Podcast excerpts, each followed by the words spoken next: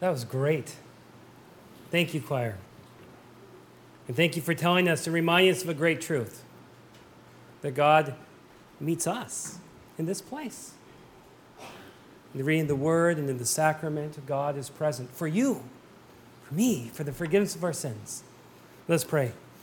Holy and gracious Father, we thank and praise you that you come down to us, that you meet us, that you grab us, that you put faith into our hearts, that you sustain us when we are weak. We ask, gracious Father, that you would speak to us this morning through your word. Point us to Christ. We pray this in Jesus' name. Amen. Have you ever been deceived, duped, taken advantage of, hoodwinked? Maybe it was from an insurance agent who sold you insurance you did not need. Maybe it's from a stock advisor who convinced you that you needed to buy that commodity because it was going to pay out, and it never did. Maybe it's from a friend or acquaintance who manipulated you. Maybe it's from some African princess who sent you the letter saying that if you take my money, then everything will be okay. All of us have been deceived. And when this happens, we feel foolish. We question ourselves. We even question God. Lord, why did you allow this to happen? In our reading from James, James tells us, we hear the words in verse 16 Do not be deceived. Now, James, of course, is not talking about insurance fraud. Instead, he's writing to Christians, and he's warning them not to be deceived from the devil and the devil's deceit. John knows that the devil is always working, and his MO is to cause believers to not believe, to question, to doubt God's goodness. And so he's writing to these Christians, not to unbelievers, but to Christians. And he's saying, don't be deceived. The devil wants to rob you of your faith. The devil wants you to think that God is not good. That's what the devil did with Eve way back in the garden. Do you remember what the devil said, Genesis 3? He said to Eve, Did God really say you must not eat from any tree in the garden? And then he went on to say, You will not surely die. God knows that when you eat of it, your eyes will be opened, and you'll be like God, knowing good and evil. In other words, Eve, God is holding something back from you. God does not want you to have this good thing. God does not want you to have good and evil. Good, right? God is not good. Trust me, the devil says. Don't trust God and his word. You see how the devil works. He works that same way in our own lives, doesn't he? During times of trials and temptations, the devil wants us to think that the evil we endure is from the hand of God. That way we can blame God for our troubles. It's God's fault. That's why earlier in chapter 1, James has to say in verse 13 When tempted, no one should say, God is tempting me. For God cannot be tempted by evil, nor does he tempt anyone.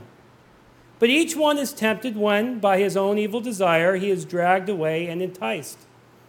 Then, after desire has conceived, it gives birth to sin. And sin, when it's full grown, gives birth to death. In other words, God does not tempt us with evil. We bring evil upon ourselves, or those around us bring evil upon us. And when evil is upon us, the devil uses that.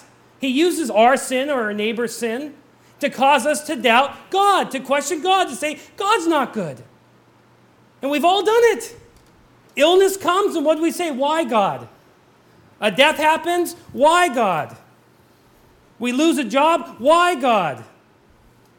A neighbor takes advantage of us? Why God?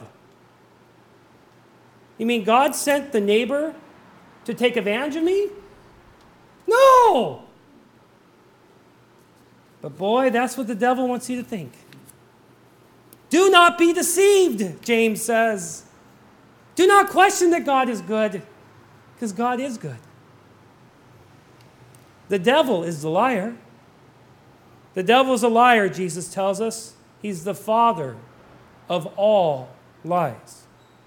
Now, to help us from not being deceived, James is going to tell us, give us a picture to hold on to of who God really is. And so in verses 17 and 18 of John, uh, James chapter 1, we see a picture of, of who God really is. Listen to these words Every good and perfect gift is from above, coming down from the Father of the heavenly lights, who does not change like shifting shadows. He chose to give us birth or life through the word of truth, that we might be a kind of first fruits of all he created.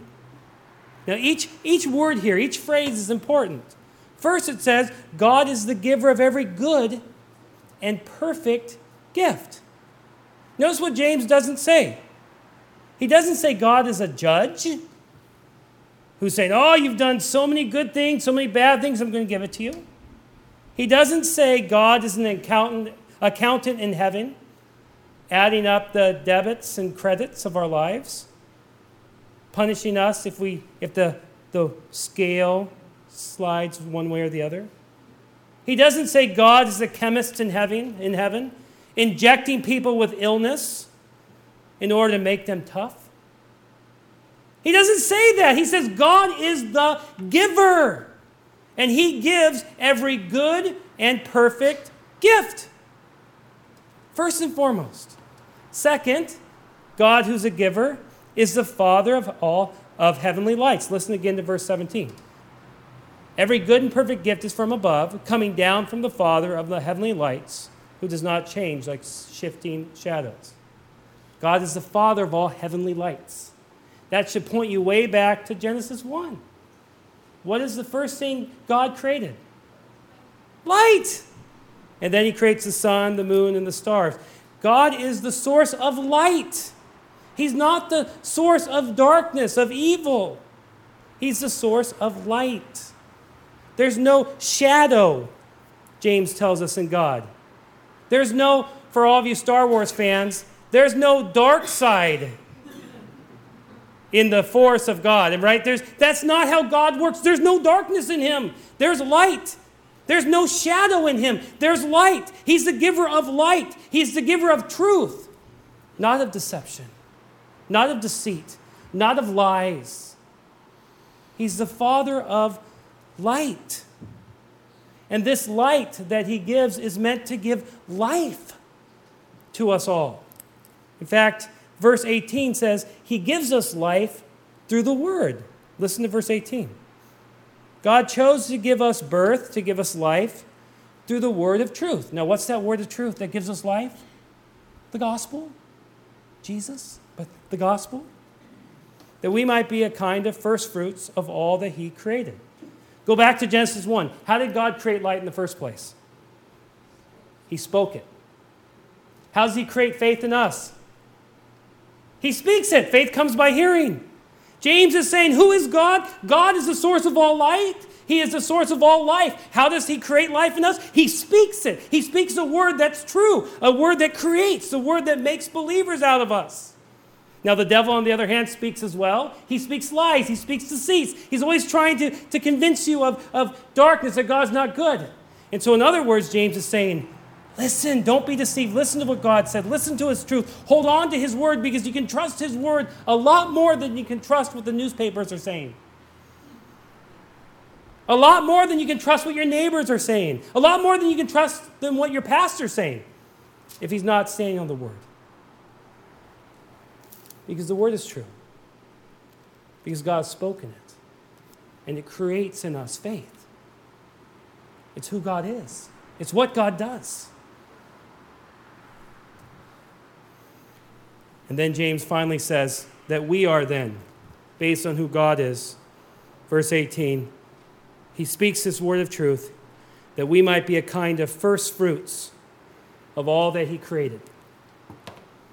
Now, any of you who know anything about farming or harvesting, you know that, that first apple that shows up on the tree, that first peach that shows up, it's the first fruit.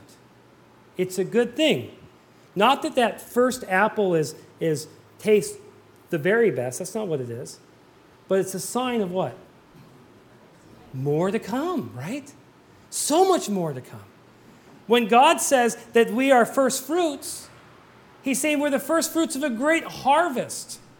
A great harvest for more to come in, more to come to faith, but not just more to come to faith, a, a harvest for this whole world, a new creation. God is bringing something new. And see, this is what makes us so upset, I think, in so many ways, because we get upset with this world, how everything's falling apart. God, why won't you fix it now? Why won't you fix it now? God, make it now. Make it all right. Get rid of my neighbor, please.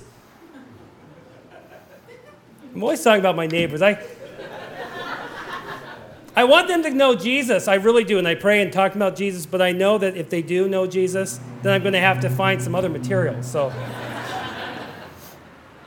But right, we want God to make everything new right then, right now. But what's the problem? If He fixed everything in the year 10, or I mean the year 100 AD, then we wouldn't be around. I'm glad God didn't fix things last year completely. Why? Because I love my little Brenna. God's slowness, as Peter will tell us, is his kindness. Giving more time, more opportunity for more people to be brought in for more people to be born, for more baptisms, for more conversions, for more missionaries going out. Ah, we are but the first fruits of a great and glorious harvest. God's slowness is his kindness.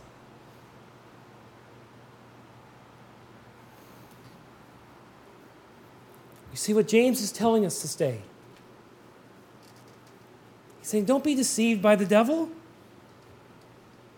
God is not the author of darkness, there's no dark side in him. God is the Father of light, He gives every good and perfect gift. God is the giver of life. His word creates faith, it brings us a new relationship with God. We are the first fruits of a great and glorious harvest. God is faithful. As that old hymn reminds us Great is thy faithfulness, O God my Father. There is no shadow of turning with thee. Thou changest not, thy compassions, they fail not. As thou hast been, thou forever wilt be. Great is thy faithfulness. Great is thy faithfulness. Morning by morning, new mercies I see. All I have needed, thy hand hath provided. Great is thy faithfulness, Lord, unto me, unto you. That's what James is saying. But there's still a problem, isn't there? The devil is good at what he does. We know these words to be true. And yet the devil still continues to speak his lies.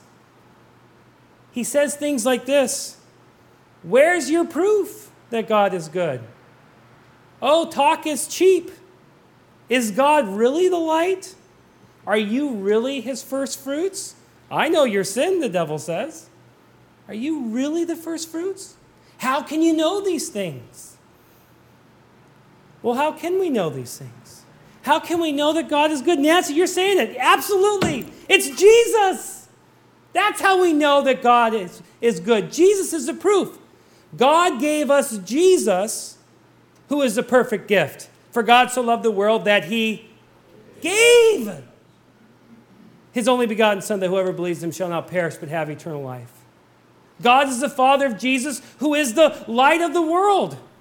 Jesus says, I am the light of the world. He who follows me will not walk in darkness, but will have the light of life.